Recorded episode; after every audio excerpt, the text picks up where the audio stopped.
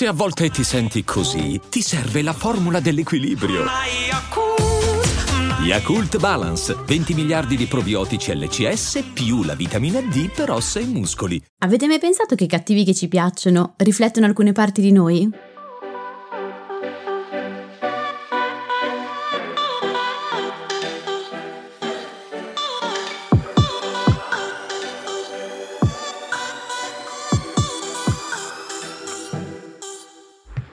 Benvenuti in questo nuovo episodio di TV Therapy, il podcast dove usiamo le serie TV per capire meglio noi stessi, le nostre emozioni, le relazioni, gli impantanamenti vari.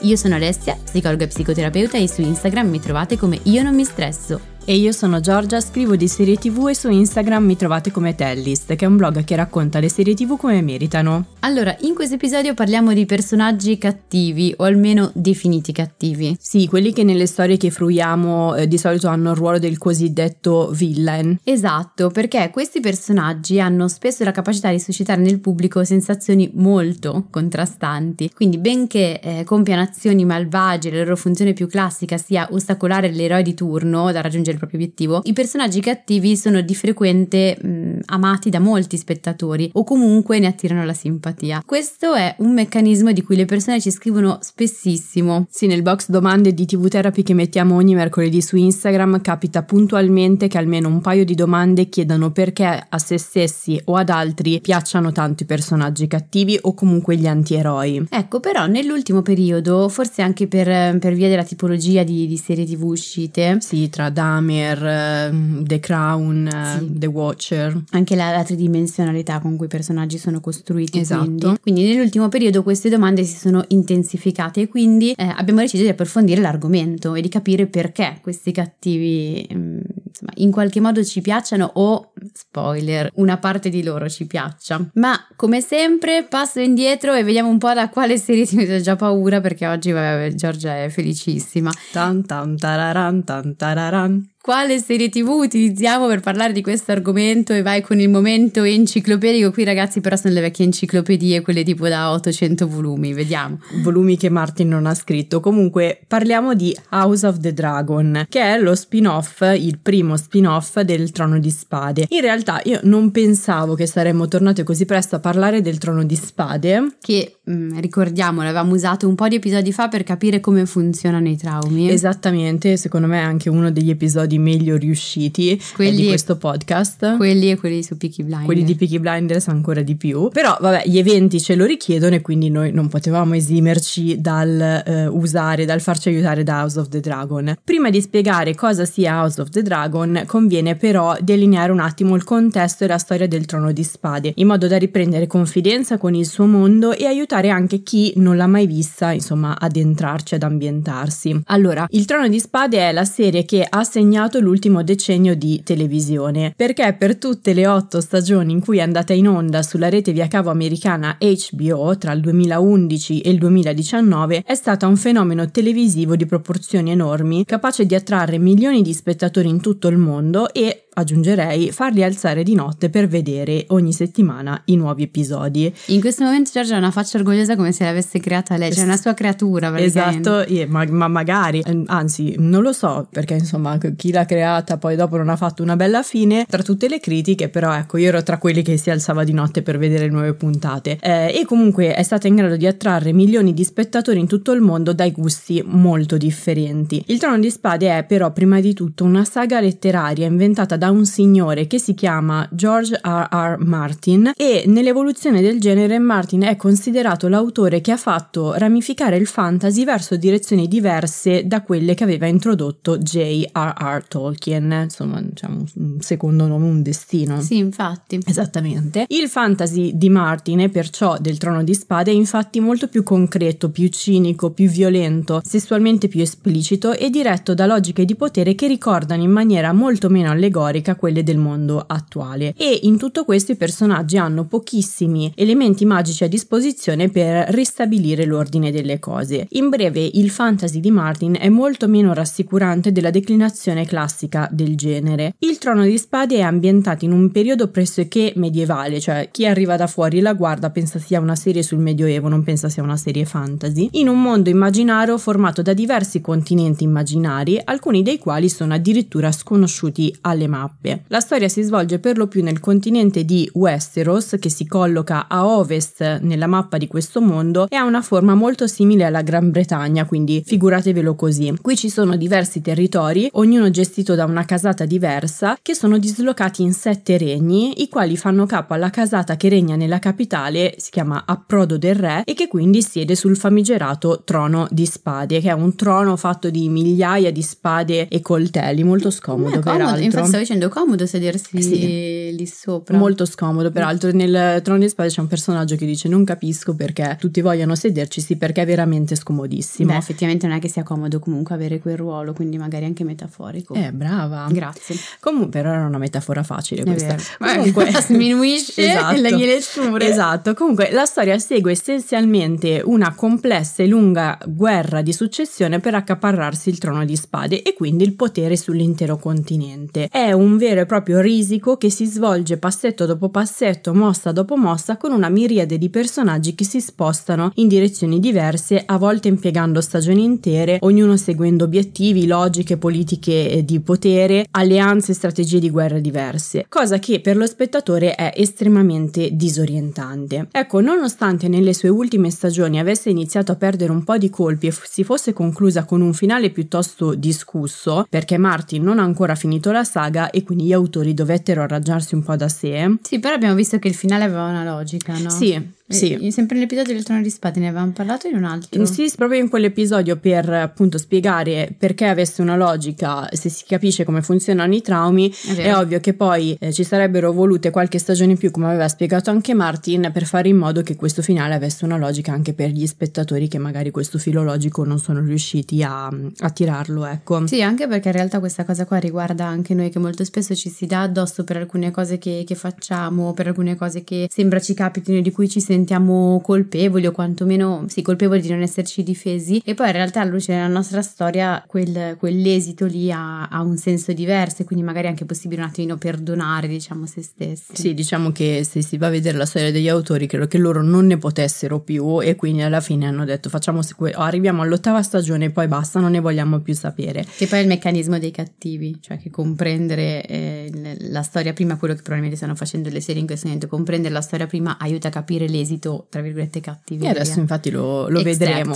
Comunque, tornando al Trono di Spade, la serie ha avuto un tale successo che dopo la sua fine HBO iniziò a perdere spettatori e perciò dopo aver provato a cercare qualche sostituta, penso a Westworld, che però è stata cancellata, la rete si rese conto che l'unica serie in grado di prendere il posto del Trono di Spade avrebbe potuto essere solo uno spin-off del Trono di Spade, anche perché il mondo creato da Martin è ricco di materiale adattabile. Così nel 2019, pochi mesi dopo la fine della serie, HBO annunciò di aver messo in produzione diversi spin-off del Trono di Spade, di cui il primo si chiamava House of the Dragon e si basava principalmente su un libro della saga pubblicato nel 2018 e intitolato Fuoco e Sangue. Di che cosa parla?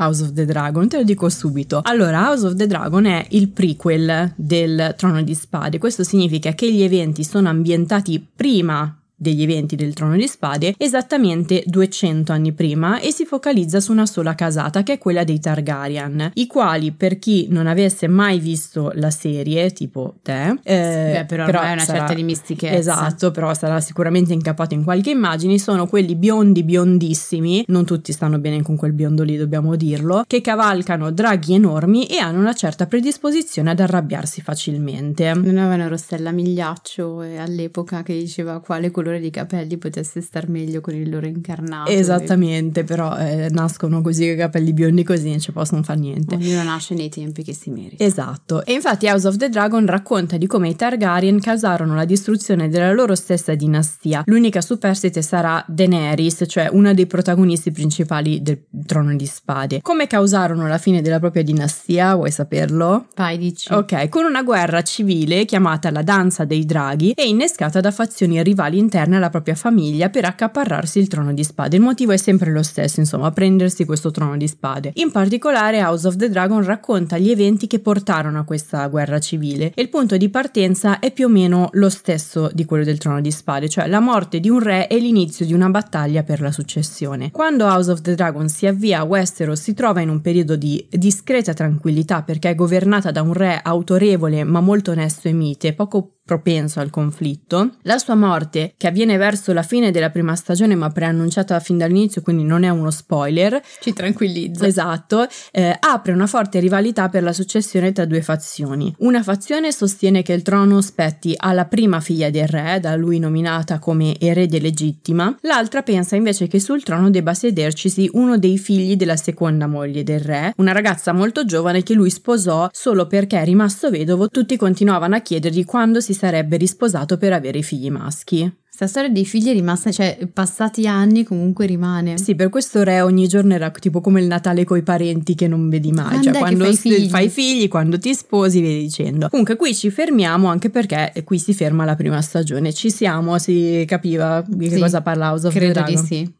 Credo proprio di Guarda sì. che ti interrogo dopo. Madonna. Raccontaci perché ne parliamo soprattutto perché Ok, allora ne parliamo per focalizzarci non tanto sul contenuto della trama quanto sulle reazioni che ha suscitato nel pubblico, come spesso accade in questo podcast. Perché quando House of the Dragon fu annunciata da HBO ci furono reazioni di panico e disappunto diffuse. Questo era senz'altro dovuto al fatto che, come abbiamo visto un paio di episodi fa, tendiamo a mostrarci stufi del riciclo di vecchie serie TV, anche se poi ne abbiamo bisogno.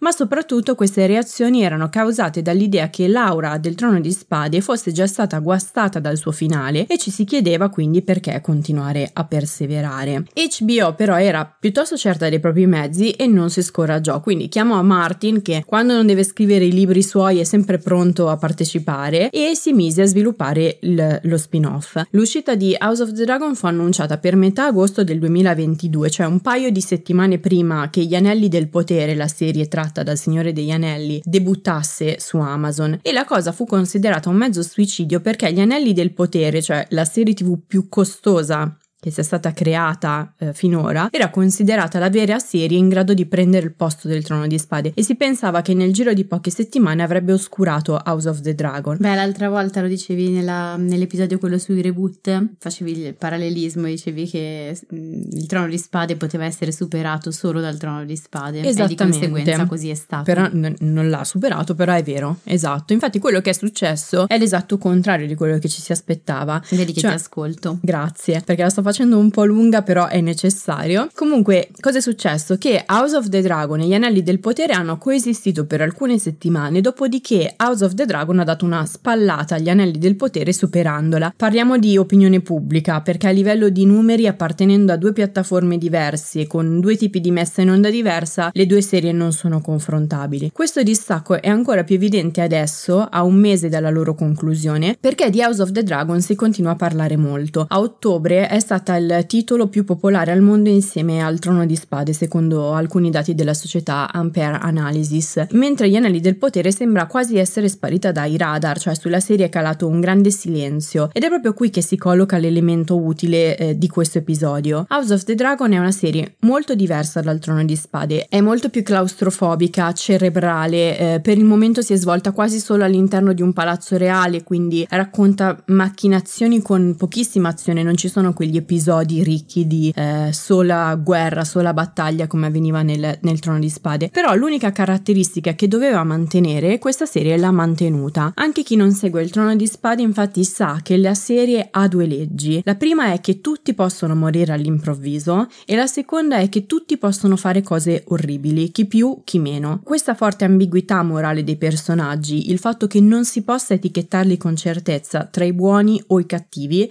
House of the Dragon l'ha mantenuta mantenuta intatta, anzi per certi versi è anche amplificata e quando il pubblico lo ha capito ha iniziato a dare fiducia alla serie. Sì, hai parlato di etichettare e direi che possiamo usarlo come punto di partenza. Tantissime domande che ci arrivano sull'argomento personaggi cattivi si focalizzano infatti su questo aspetto, cioè il bisogno di collocare i personaggi dalla parte dei buoni o dalla parte dei cattivi. Chi ci scrive dicendo di aver avuto difficoltà nel farlo, spesso la descrive come una sensazione di eh, spaesamento, anche un po' di eh, frustrazione. Io trovo che il punto interessante delle serie TV è che non siamo obbligati a scegliere, cioè non vivendo noi le conseguenze dirette delle azioni dei personaggi, in realtà nessuno ci obbliga a scegliere se un personaggio è più o meno pericoloso, più o meno cattivo. Nella realtà dobbiamo farlo perché sulla base di come cataloghiamo eh, una, una persona poi eh, si mette in moto tutto un sistema di, di azioni, eventualmente anche un sistema difensivo. Nelle serie TV, per quanto sia abbastanza automatico farlo, però questo non è necessario avvenga, ma anzi possiamo vivere eh, le diverse parti eh, della serie, ma soprattutto dei personaggi, possiamo viverne le diverse parti, le ambivalenze, le contraddizioni, ma anche la multidimensionalità. È praticamente ciò che vorremmo per, anche per noi stessi, cioè che ci togliessero di dosso la singola etichetta che in qualche modo ci definisce, sai quelle che ti appiccicano addosso da bambini e te le porti dietro mm-hmm. eh, a vita. Mi, mi viene in mente su tutti i bambini che vengono chiamati ciccio perché magari hanno una corporatura un pochino robusta e nella mente di tutti rimangono ciccio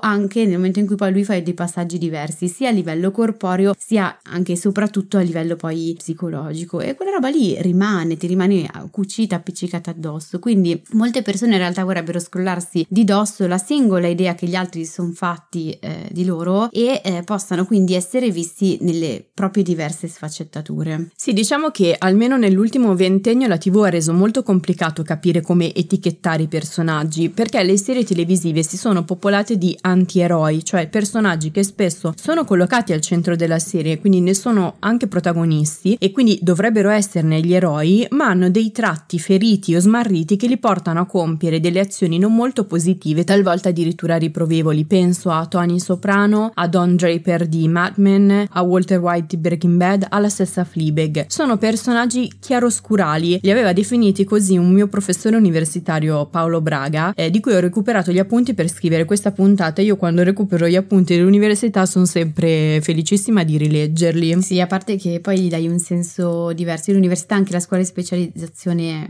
quella che serve a noi per diventare psicoterapeuti, li vai a rileggere e dopo anni di lavoro gli dai proprio un senso diverso, compatti con informazioni. Sì, e vabbè, poi io penso che non ci sia cosa più utile per un corso di universitario di dare eh, delle informazioni tali per cui quando le vai a recuperare tot anni dopo ti tornano utili e ti danno un'illuminazione. Così dovrebbe essere l'università. Esatto. Quindi gli antieroi eh, sono nati dall'esigenza delle serie televisive di raggiungere una maggiore complessità creando dei personaggi più vicini al reale, dalla personalità tridimensionale, che mettono in forte crisi le convinzioni dello spettatore, al quale è richiesto quindi un maggiore sforzo di comprensione delle loro sfumature. Si tratta di una tendenza che viene principalmente dalla televisione americana e poi vabbè negli ultimi anni si è diffusa anche al di fuori dei confini americani, sia perché la TV americana è stata la prima a sperimentare con le serie di qualità che non assecondassero per forza le aspettative del pubblico, ma soprattutto perché l'industria televisiva americana ha sempre avuto la caratteristica di scrivere le serie a più mani, con vere e proprie squadre di sceneggiatori chiusi nella stessa stanza a lavorare con scadenze imminenti, le cosiddette writer's room. E quindi le tensioni del personaggio, dell'antieroe, riflettono spesso le stesse tensioni di e tra coloro che scrivono le puntate. Anche perché la scrittura è sempre un esercizio creativo, di, fatto di proiezione, di ehm, anche catarsi, cioè liberazione di alcune emozioni. Quindi... Esatto, ogni sceneggiatore ci mette il suo pezzetto ed ecco che esce fuori un personaggio tridimensionale. E quindi più la qualità delle serie è aumentata, meno i personaggi sono diventati etichettabili solo come buoni o cattivi. Pensiamo anche alla stessa Stranger Things, che è una delle poche serie moderne impostate sulla classica struttura della lotta tra forze del bene e del male. Qualcuno questa estate ci ha scritto di aver provato empatia anche per il mostro cattivissimo e spaventoso Vecna. Questo è dovuto anche al fatto che il formato seriale in sé, essendo composto da tanti episodi, consente di sviluppare meglio il personaggio, mostrare tutte le sue sfumature in particolare la storia passata, gli eventi che hanno definito i suoi lati chiari e quelli scuri. Io comunque mm, trovo che questa caratteristica di riuscire a provare empatia, che non significa cascare dentro, ma riuscire a vedere eh, le persone in maniera multisfaccettata e quindi riuscire, nonostante la parte negativa, ad appoggiarsi anche alla parte più empatica, eh, sia una preziosa caratteristica di quelle che salverebbero il mondo per la serie. Vabbè, la, la pace del mondo, cosa vuoi? No, l'empatia, una roba del genere. Vabbè, basta, sto tergiversando. Ma mi viene in mente una riflessione un pochino più seria, che è quella che ha a che fare con il uh, osservare dietro l'archetipo. Dunque, quando si guarda a ciò che sta dietro al personaggio, alla sua storia, diventa certamente più difficile catalogarlo come cattivo. È un po' quello che dicevamo inizialmente. Nel momento in cui hai un'idea di quello che è il passato, di come si sia costruito il presente attuale, qualunque esso sia, è un pochino più difficile catalogare in eh, categorie molto nette. Questo accade anche nella realtà. Se ci pensiamo bene, di molte persone che incontriamo durante la giornata sappiamo poco o niente e quando abbiamo modo di conoscerle meglio possiamo capire cosa determina il loro modo di essere, le loro parole, le loro azioni. E per certi versi accettarne anche i lati negativi o comunque cogliere i lati positivi che non avevamo individuato prima o semplicemente mixarli. Certo, questa possibilità non ci viene data spesso, si ha molto il timore che se prendo in considerazione anche le caratteristiche di segno opposto, per esempio le caratteristiche che tu prima definivi chiare, quelle buone, ecco che aumento il rischio di cadere dentro all'oscuro, le caratteristiche cattive e mh, mm, rischio quindi di abbassare le difese e rimanere fregato quando quella parte più negativa, più cattiva si avvicina. Almeno questa è la paura, quella che in maniera difensiva ci spinge a cercare delle etichette e a categorizzare il mondo un po' per estremi. Dimentichiamo però che si tratta di parti, quindi non è che si annullano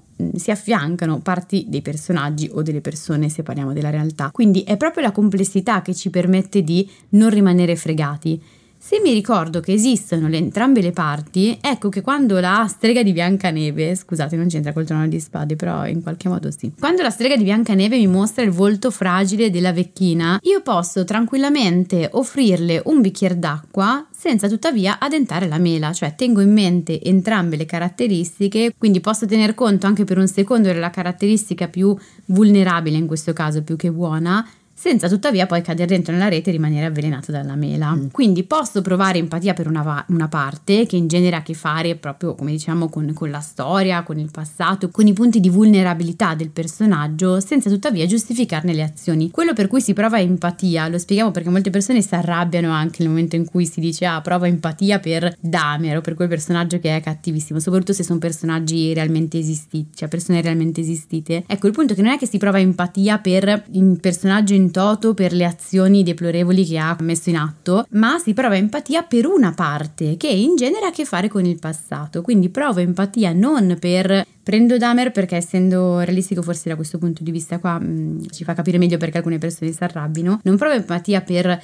Damer, provo empatia per il bambino che Damer è stato, è diverso. Sì, diciamo che poi in questi casi c'è anche un po' una frustrazione del fatto che la palla passi a te, cioè non ti viene dato già pronto il giudizio sul personaggio, ma sei te che devi costruirtelo e a volte non puoi darne uno univoco, devi appunto tenere conto di tutte queste sfumature e questo in alcuni spettatori crea frustrazione. Nella scrittura dei film e delle serie TV questa parte viene chiamata retorica del personaggio, perché tutto ciò che sta dietro la costruzione della storia e del personaggio non è altro che un insieme di strutture retoriche. Se un personaggio cattivo o un antieroe muove empatia è perché eh, la serie è stata scritta in maniera tale da suscitarla. Questo a livello tecnico, poi ovviamente c'è una parte di percezione più personale che approfondiremo dopo. La retorica del personaggio serve a creare umanità, cioè a indurre il pubblico a preoccuparsi per la sorte del personaggio e quindi proseguire nella visione. Solitamente le leve su cui si innesta eh, la retorica del personaggio sono due, cioè la pietà e l'ammirazione del pubblico. I dettagli che suscitano pietà sono in genere legati ai trascorsi personali tragici, traumi, ferite passate e lasciano appunto intravedere la vulnerabilità del personaggio affinché il pubblico se ne avvicini. I dettagli che suscitano ammirazione sono in genere legati alla morale del personaggio e alle sue doti. Non ci mai pensato. Eh, appunto illuminanti universitari. Che tra l'altro nell'ottica della TV therapy ci aiuta anche un attimino a far luce sul punto che ci sta eh, suscitando un movimento interiore, cioè che cosa mi suscita?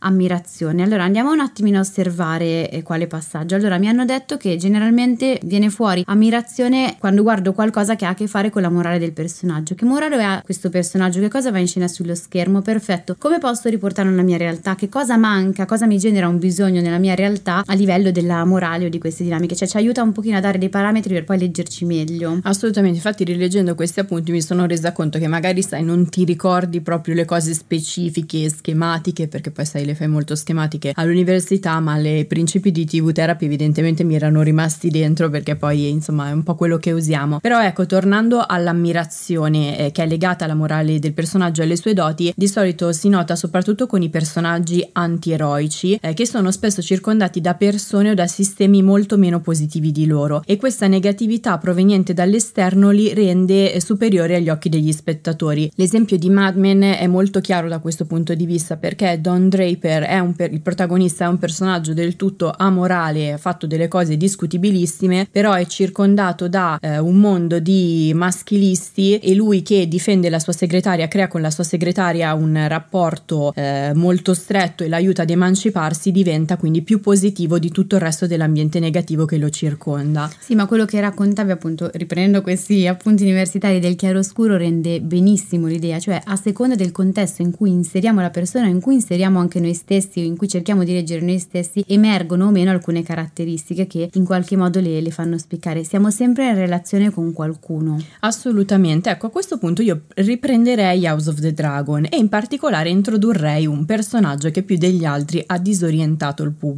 Io rido già. Questo personaggio si chiama Demon Targaryen e se tutti gli altri personaggi hanno volti, posso dire una parolaccia? Ma certo che si possono dire le parolacce. Ok, vabbè, il Trono di Spade è famoso per prendere dei personaggi, degli attori che hanno delle facce particolarmente stronze, a parte un paio, tipo forse Jon Snow, però tutti gli altri hanno un po' queste facce un po' ambigue. Ecco, quella di Demon Targaryen lo è dieci volte di più. Per figurarvelo, Demon Targaryen è interpretato da Matt Smith, che per intenderci è stato l'undicesimo dottore di Doctor Who, per chi guarda Doctor Who, oppure il principe Filippo nelle prime due stagioni di The Crown. Hai capito chi certo, è? Certo, perché l'ho visto. Ecco, veramente? Eh, The Crown? Sì. Ah, ma anche oltre, non mi ricordo a quale stagione sono arrivata, alla terza forse, la quarta. Ecco, allora conosci Matt Smith. In House of the Dragon, Demon è il fratello del re, un condottiero molto coraggioso, si fa anche tutte delle super pettinature, ci sono degli articoli sui suoi cambi di pettinatura, e anche molto indisciplinato però, che è stato escluso dalla successione al trono e a un certo punto seduce sua nipote, cioè la figlia del re con cui si sposa. Sì, che mi fa sorridere perché è troppo anche per il contesto da cui arriva. Ci riflettevo proprio proprio ultimamente perché sto scrivendo il libro nuovo e c'è una parte sui bravi bambini. E la riflessione che facevo mentre scrivevo, io rifletto mentre scrivo, è questa, cioè tutti i bambini cercano di essere dei bravi bambini, ma non bravi inteso in senso morale, in, nel senso universale del termine, bensì bravi in relazione al proprio contesto, per cui ci sono quelli che sì, saranno bravi nel senso morale, in senso stretto, ma ci sono anche coloro che cercano di essere bravi, ehm, non so, pensiamo a una persona che è nata in un contesto malavitoso, prendiamo Gomorra, un bambino che si inserisce in quel contesto ha un'idea del bravo molto differente, cioè l'orgoglio che cerca di suscitare negli occhi dei genitori risponderà, richiederà delle azioni differenti rispetto al bambino che invece nasce in un contesto di perbenismo. Sì, infatti Gomorra è tutta, avevamo fatto anche un episodio sì. eh, un anno fa tra l'altro, proprio sul fatto che Jenny Savastano non riesca a risultare eh, bravo nei confronti del padre che non le ritiene sufficientemente pronto a ehm, esatto. prendere il suo posto. La serie è tutta giocata su questo. Praticamente vi spoiler il capitolo del libro, cioè la mia ipotesi si basa proprio su, su questo, cioè che il punto dei bambini, comune a qualunque bambino, è essere bravi. Poi però quel bravo dipende dal contesto e qui sorridevo perché dicevo talmente, va talmente oltre che perfino viene rigettato anche dal proprio contesto. Sì, sì. È un Jenny sì. eh, ante litteram. Sì, però lui si impegna proprio per andare oltre, cioè si impegna tantissimo. Tra l'altro la retorica dietro il personaggio di Demon è chiara eh, anche se di lui si sa poco, perché riprendendo un attimo la cosa al discorso della pietà e dell'ammirazione, eh, lui suscita pietà per il suo essere stato rifiutato, per il fatto che eh, nessuno, ma soprattutto il fratello, gli riconosca mai eh, le sue gesta e eh, la difficoltà anche nel prendere decisioni in momenti critici. C'è una scena di parto in cui lui non riesce riesce a decidere se salvare la moglie o il figlio e quindi se ne tira fuori. E suscita ammirazione dall'altra parte perché oltre a essere coraggioso non ha filtri, cioè in un mondo di gente che trama e si nasconde lui arriva, parla schietto, taglia teste. Eh, però vedi che anche qui, anche il contesto in cui, in cui siamo noi inseriti come telespettatori è importante. Allora, il mio contesto com'è? È un contesto in cui inizia a andarmi stretta la questione per cui eh, le persone parlino in maniera chiara, giochino un po' a carte coperte. Quindi, di che cosa ho bisogno? Di chiarezza, anche un po' estrema, anche quella che nella realtà probabilmente non accetterai mai ma il mio bisogno è questo e quindi mi mh, mm, affascinano, mi eh, lego a personaggi che in qualche modo danno voce anche un pochino estrema a ciò che nella mia realtà rimane decisamente represso. Assolutamente, poi uh, um, a proposito di tagliare teste devo fare una piccola parentesi che chi si è occupato di fare la parte di trucco prostetico ah. ha fatto una, un lavoro straordinario e mm, in internet si trovano proprio le foto che poi vabbè non si vedono benissimo nella serie ma fantastiche e tra l'altro la persona che se ne è occupata di cui non mi ricordo il nome ha fatto anche il trucco prostetico di The Last of Us che uscirà a breve a gennaio mi pare di ricordare. Comunque il fatto che eh, Demon continui a oscillare tra i suoi lati chiari e quelli scuri disorienta il pubblico ma è proprio ciò che lo incentiva anche a seguire la serie. Per certi versi è un po' come se al di là poi della pietà e dell'ammirazione i suoi lati più riprovevoli appagassero gli spettatori di House of the Dragon. Credo che sia questo il punto e, e che sia qui che ci perdiamo quando quando ci arrabbiamo pensando che ma perché ti dovrebbe suscitare empatia? Non è che suscita empatia perché tu voglia essere così o perché speri che la realtà diventa così, ma perché appaga un lato di te che fino a quel momento è rimasto represso, che è un po' mh, di fatto ciò che dicevamo anche nel, nell'episodio relativo ai, ai true crime. E adesso un bel caffè finito. Perché rischiare di rimanere senza caffè quando puoi abbonarti a Caffè Borbone? Prezzi vantaggiosi, costi di spedizione inclusi, tante possibilità di personalizzazione e l'abbonamento lo sospendi quando vuoi. Decidi tu la frequenza, la qualità, scegli tra le cialde e capsule compatibili e crea il tuo mix di gusti e miscele. Mai più senza caffè con l'abbonamento Caffè Borbone. Tutte le info su caffèborbone.com. Come dicevamo prima, il motivo per cui ci avviciniamo ai personaggi antieroici è proprio dato dalla possibilità di vedere i loro mh, lati più vulnerabili e eh, positivi. Però c'è anche un secondo aspetto che influisce ed è un certo piacere, da qui infatti mi legavo al tema dell'appagamento, che deriva proprio dalle loro caratteristiche più negative. La cosa curiosa però è che spesso nei personaggi si intende ad apprezzare maggiormente le caratteristiche negative che sotto sotto pensiamo di possedere anche noi, magari in forma forme diverse. Una ricerca della professoressa americana Oddio, adesso è difficilissimo. Rebecca Krause Galoni? Sì. Galoni, perché sei americana. Ah, è vero che tu c'è questa cosa che es- parli, imiti bene gli italoamericani. esatto, okay. esatto, cioè è una mia caratteristica. Beh, tu pensa. Allora, questa professoressa con la propria ricerca eh, lo ha spiegato molto bene. Lo studio si è basato su alcuni dati raccolti su character.com, un sito dove gli utenti possono cercare e trovare personaggi adatti a loro da seguire. Questa piattaforma è progettata sulla premessa che gli spettatori diventino super fan quando stabiliscono una connessione emotiva e personale con un personaggio al centro di una storia. L'idea del suo fondatore è infatti che, più che per il genere, le persone si appassionino a film e serie tv principalmente perché si legano ai personaggi. Secondo me questo aspetto è super interessante. Tra le sue varie caratteristiche, il sito comprende un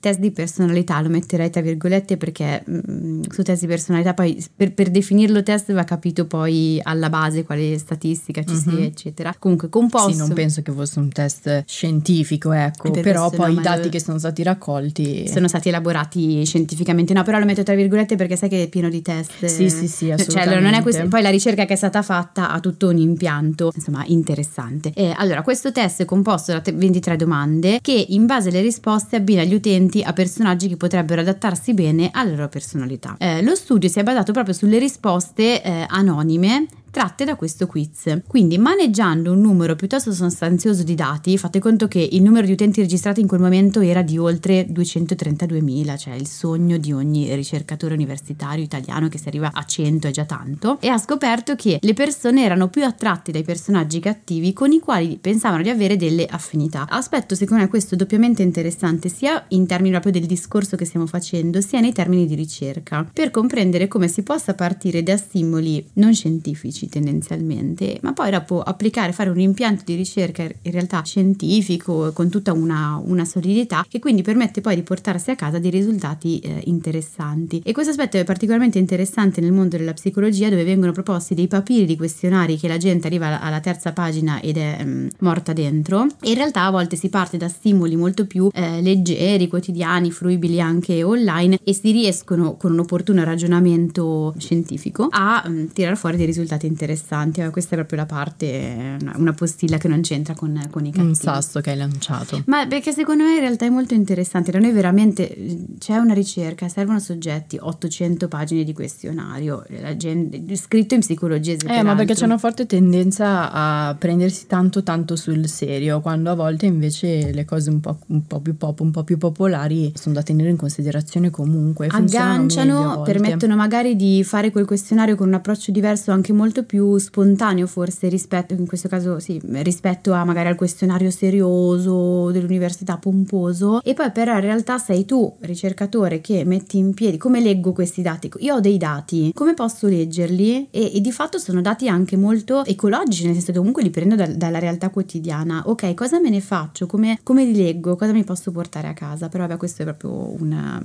Eh, insomma, non è nemmeno la parte principale in realtà del mio mestiere, però questa parte della ricerca secondo me è molto importante, soprattutto in ambito psicologico dove siamo ritenuti sempre poco seri per il modo in cui eh, facciamo ricerca. Cioè molto spesso veniamo additati come poco seri per il modo in cui facciamo ricerca. Non sempre ovviamente, però spesso accade e secondo me qua dà uno spunto interessante. Ma facciamo un esempio restando in tema trono di spade così riprendiamo anche il filo del nostro discorso. Il personaggio di Cersei Lannister, eh, uno dei più malvagi, era più popolare tra gli utenti che si descrivevano come intelligenti e talvolta disonesti. Questo aspetto è interessante. Fantastico, comunque il personaggio di Cersei Lannister era tra, uno tra i miei preferiti.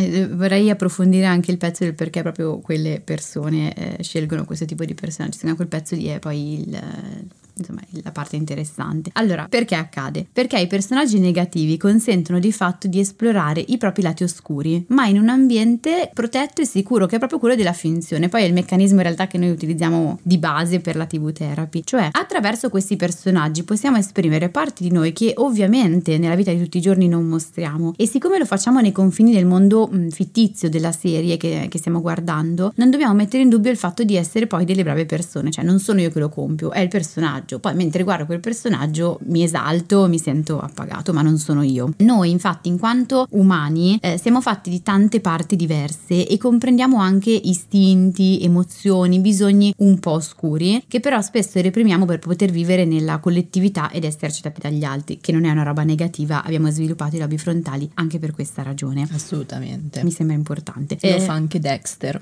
Ah, i lobi frontali. È vero, è vero. L'avevamo, l'avevamo visto in un episodio o era in un... Bo- no, aveva risposto un sacco di tempo fa a una domanda. Eh, che lui si è fatto insegnare come mantenere i suoi istinti e incanalarli eh, verso una roba che ha un po' più di giustizia per lui, ecco. Sì, che riuscire a incanalare gli istinti di una personalità, di una persona con un disturbo antisociale di personalità è super interessante e ci fa assolutamente rivedere il concetto di guarigione e virare sul concetto di recovery, per cui è un percorso fin dove puoi arrivare, arriviamo fin qui. Comunque, anche qua siamo proprio 800 parentesi. Le storie di finzione consentono proprio di conoscere meglio queste parti e dare loro sfogo senza correre il rischio di rovinare l'immagine che abbiamo costruito di noi stessi. Quindi, nel momento in cui dobbiamo cercare personaggi che ci aiutino a farlo, tendiamo a farci attrarre più, più facilmente da antieroi o cattivi ai quali ci sentiamo più affini non solo per le vulnerabilità, che già quasi sarebbe facile, cioè lo sento vicino perché abbiamo provato la stessa cosa ma rimaniamo buoni. No, li sentiamo più affini anche per i tratti più malvagi e questo già eh, sarebbe un pochino più compromettente da poter dire ad alta voce. Però ecco spiegato anche il perché quando si parla di personaggi cattivi c'è una forte eh, discordanza di opinioni. Uno stesso cattivo può infatti esaltare alcuni spettatori e disgustarne altri a seconda di come risuona dentro di noi, siamo noi a far da cassa di risonanza. Sì, questo aspetto si vede molto bene nel Trono di Spade, ma ancora di più in House of the Dragon, perché i personaggi sono tanti, non c'è un singolo protagonista e tutti sono fortemente ambigui. In House of the Dragon, alla fine della prima stagione, dopo dieci episodi, si fa ancora fatica, tantissima fatica a inquadrare le singole figure, perché se in un episodio concedono di vedere la loro vulnerabilità, subito dopo si mostrano riprovevoli. Quindi ognuno può davvero trovare almeno un un personaggio in cui rivedere se stesso e i propri contrasti. Ci si riesce solo se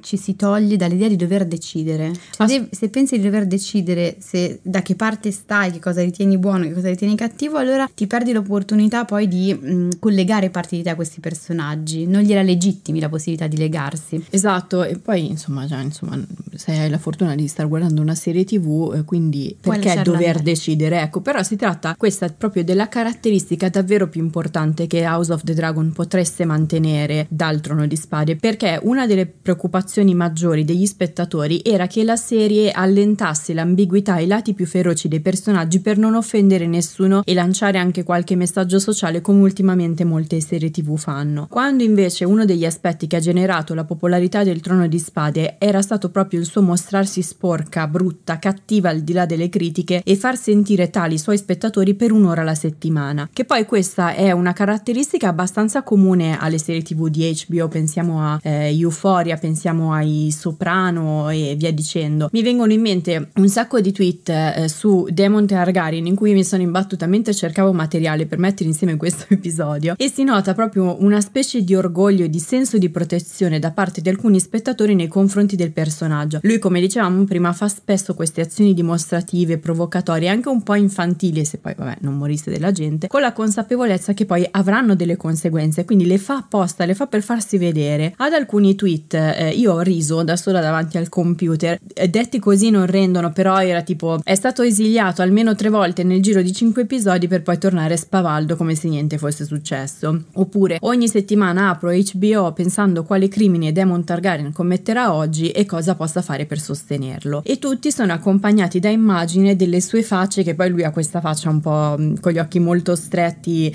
ehm, molto furbi, eh, con le sue facce orgogliose, diciamo, sempre un mezzo ghigno. O ancora, se si digita il suo nome su Google, le domande consigliate che appaiono sotto eh, sono Demon è una brava persona, Demon è un villain, eh, alle persone piace Demon, punto di domanda, non l'ho detto come una domanda, ma sono domande, e questo effetto suscitato dal personaggio ha lasciato perplessi gli stessi autori della serie. Sì, che poi in realtà se ben ci pensiamo all'impianto delle favole, eh, cioè molto spesso i bambini hanno bisogno anche di, di favole, di fiabe che mh, abbiano delle emozioni anche contrastanti e dove possano vivere anche le parti meno buone in realtà dei personaggi, cioè non è che se leggiamo Capuccetto Rosso ci si identifica solamente con chi salva o con Capuccetto Rosso, ma spesso anche con la nonna o eh, scusate, volevo dire con il lupo, la nonna. Con il lupo travestito da nonna, perché dà voce comunque a delle parti di noi, cioè nelle fiabe eh, il bambino osserva parti di sé spezzettate e in questo modo sono anche più sostenibili, sono più tollerabili proprio perché non viste tutte insieme. Tornando sulle serie, tanti spettatori tendono a trarre maggiore appagamento dai personaggi antieroici eh, piuttosto che da quelli ehm, appartenenti all'archetipo del buono o eh, del perfetto, perché ciò contribuisce anche al tema dell'essere visti. Quindi vedere la parte buona, provare empatia per un personaggio cattivo richiede comunque uno sforzo in più. Provate a seguirmi nel, nel ragionamento perché può essere mm, complicato. Allora, pensiamo ai bambini bollati come tremendi. Quella è la loro etichetta, appunto, sei tremendo. Se qualcuno decide di osservare che cosa ci sia sotto quel, quel comportarsi da tremendo, perché si sia costruito quel comportarsi da tremendo, implica che qualcuno si è fermato su quel bambino, lo sta guardando, si sta ponendo delle domande e di fatto io adulto vedo te bambino. Questa cosa è preziosissima e già di per sé, anche nella quotidianità,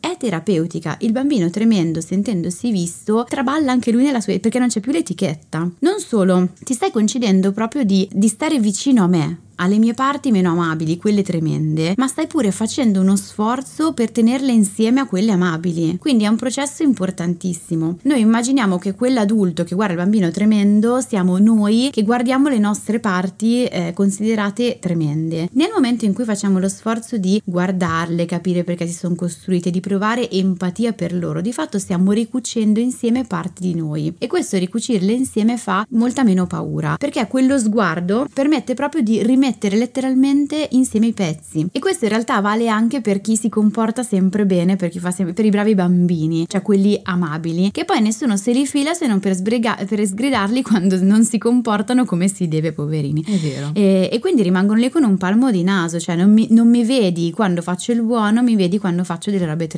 E allora ecco che mi metto magari a farne il doppio se ci riesco. E, e questa dinamica qua rompe in pezzi, quindi se sono buono mi ami però non mi vedi, cioè mi dici che vado bene però non mi vedi. Se sono cattivo mh, mm, mi vedi ma non mi ami. E, e come le mettiamo insieme queste due robe qui? Non ho modo di sperimentare come sia invece uno sguardo che tiene insieme tutti i miei pezzi. Forse dobbiamo parlarne con Demon.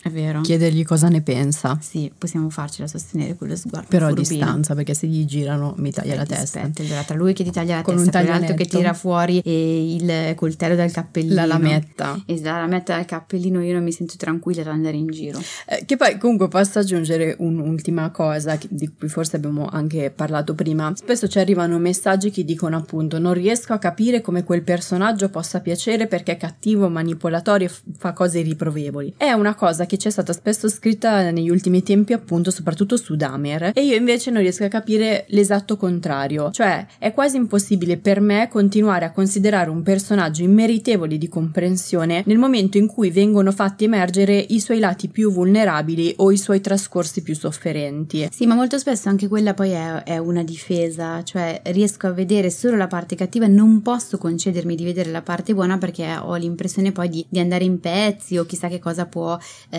succedere. E invece va tenuto a mente una cosa che dicevamo anche insomma prima nel corso dell'episodio, ossia che in molti casi non è il personaggio in toto a piacere, a farci provare empatia, ma una sua parte, quella che costruisce l'essere cattivo, quella vessata che ha dei tratti di bontà e che a un certo punto subisce uno scossone. Si tratta di saper cogliere la tridimensionalità della persona nella finzione come nella realtà e non solo rispetto agli altri, ma anche rispetto a noi stessi. Ora, non che diventi giustificabile, ma possiamo capire.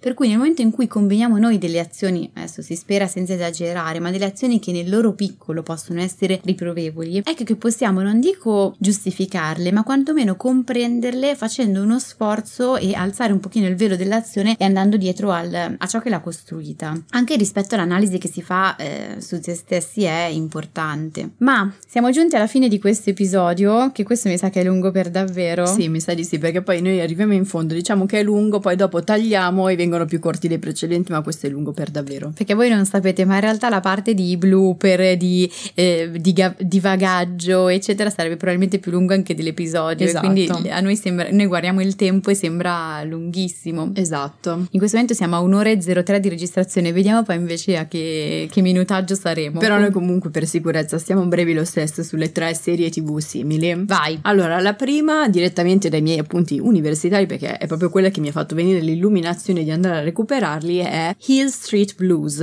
che in italiano si chiama Hill Street Giorno e Notte. Si trova su YouTube in inglese, però magari ci sono i sottotitoli automatici in italiano, perché è un procedurale poliziesco abbastanza vecchio, è del 1981, però importantissima nella storia della serialità televisiva, perché è considerata la serie che ha tracciato le linee guida nella costruzione delle storie e dei personaggi della TV moderna. I suoi episodi seguivano i casi affrontati da un dipartimento di polizia situato in una sconosciuta città americana e furono tra i primi a inserire una trama orizzontale, quindi estesa appunto su più episodi o su tutta la stagione. Questo permise di sviluppare le storie dei personaggi, farli conoscere in profondità, rendendoli di conseguenza più autentici e facendone inevitabilmente emergere anche i lati più sporchi e meno eroici, quindi anche perché se tu più conosci una persona, più conosci anche i suoi lati più negativi, ecco. Quindi Hill Street Blues. Va bene, me lo segno. Ok, la seconda serie è The Good Wife. Che invece ho visto. Assolutamente, eh, lo sappiamo. Ho pianto, vabbè, non vi faccio spoiler, ho pianto un casino. Ok, Per giorni. per giorni. Per giorni, vabbè, ha scioccato. Va bene.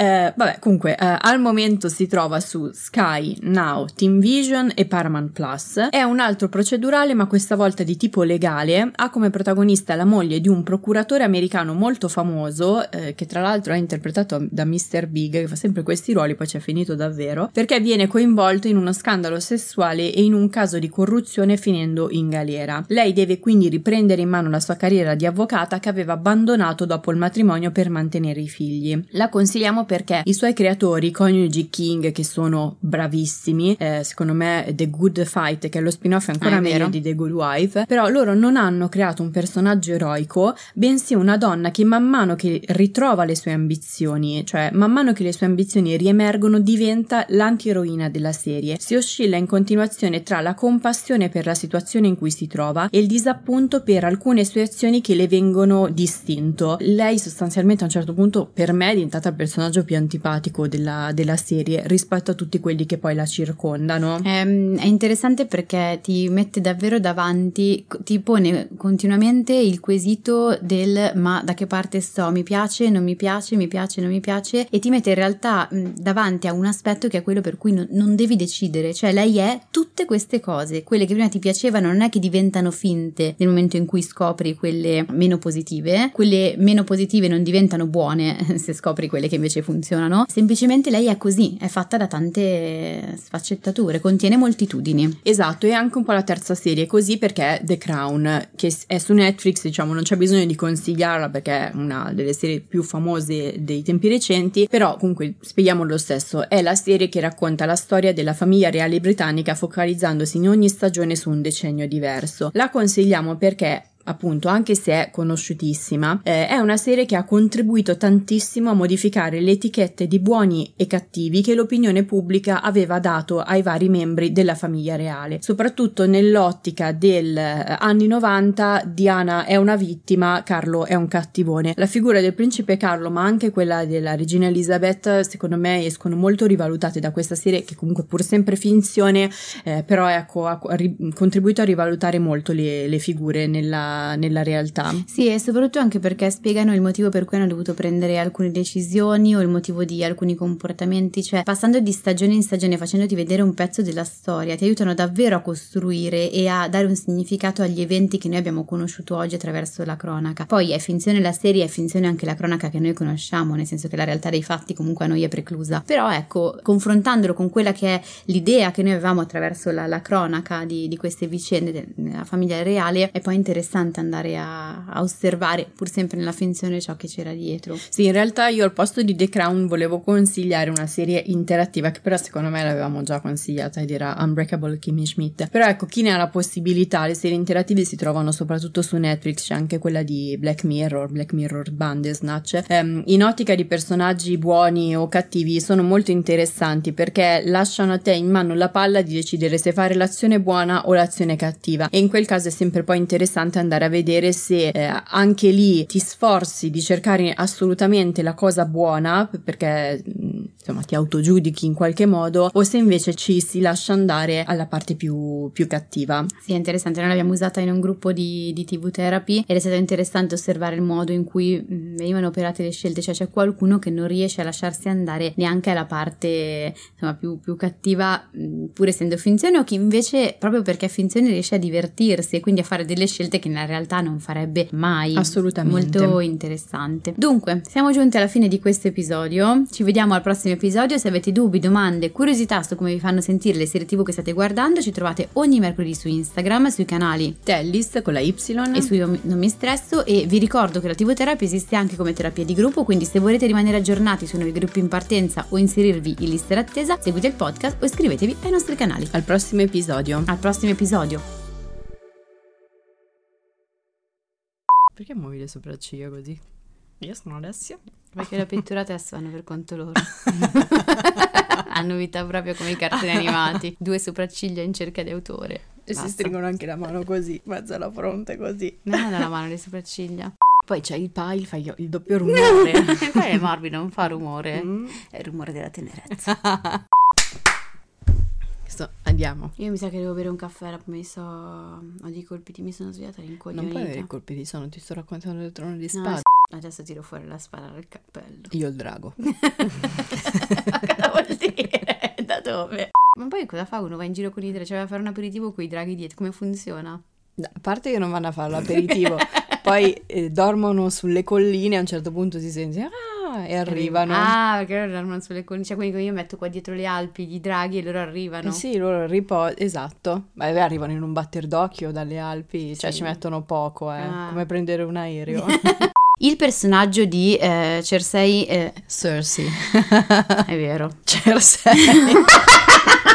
che poi sembra un po' Sergei, tipo come se fosse russa. Infatti quello no, però è Cersei, è vero, mi ricordo. Il personaggio di Cersei Larsen. non ce la faccio. Cersei, vuoi che lo dico io? No, penso ai sorsi d'acqua. Lannister. E lei fa i sorsi di vino però, quindi comunque ci sta.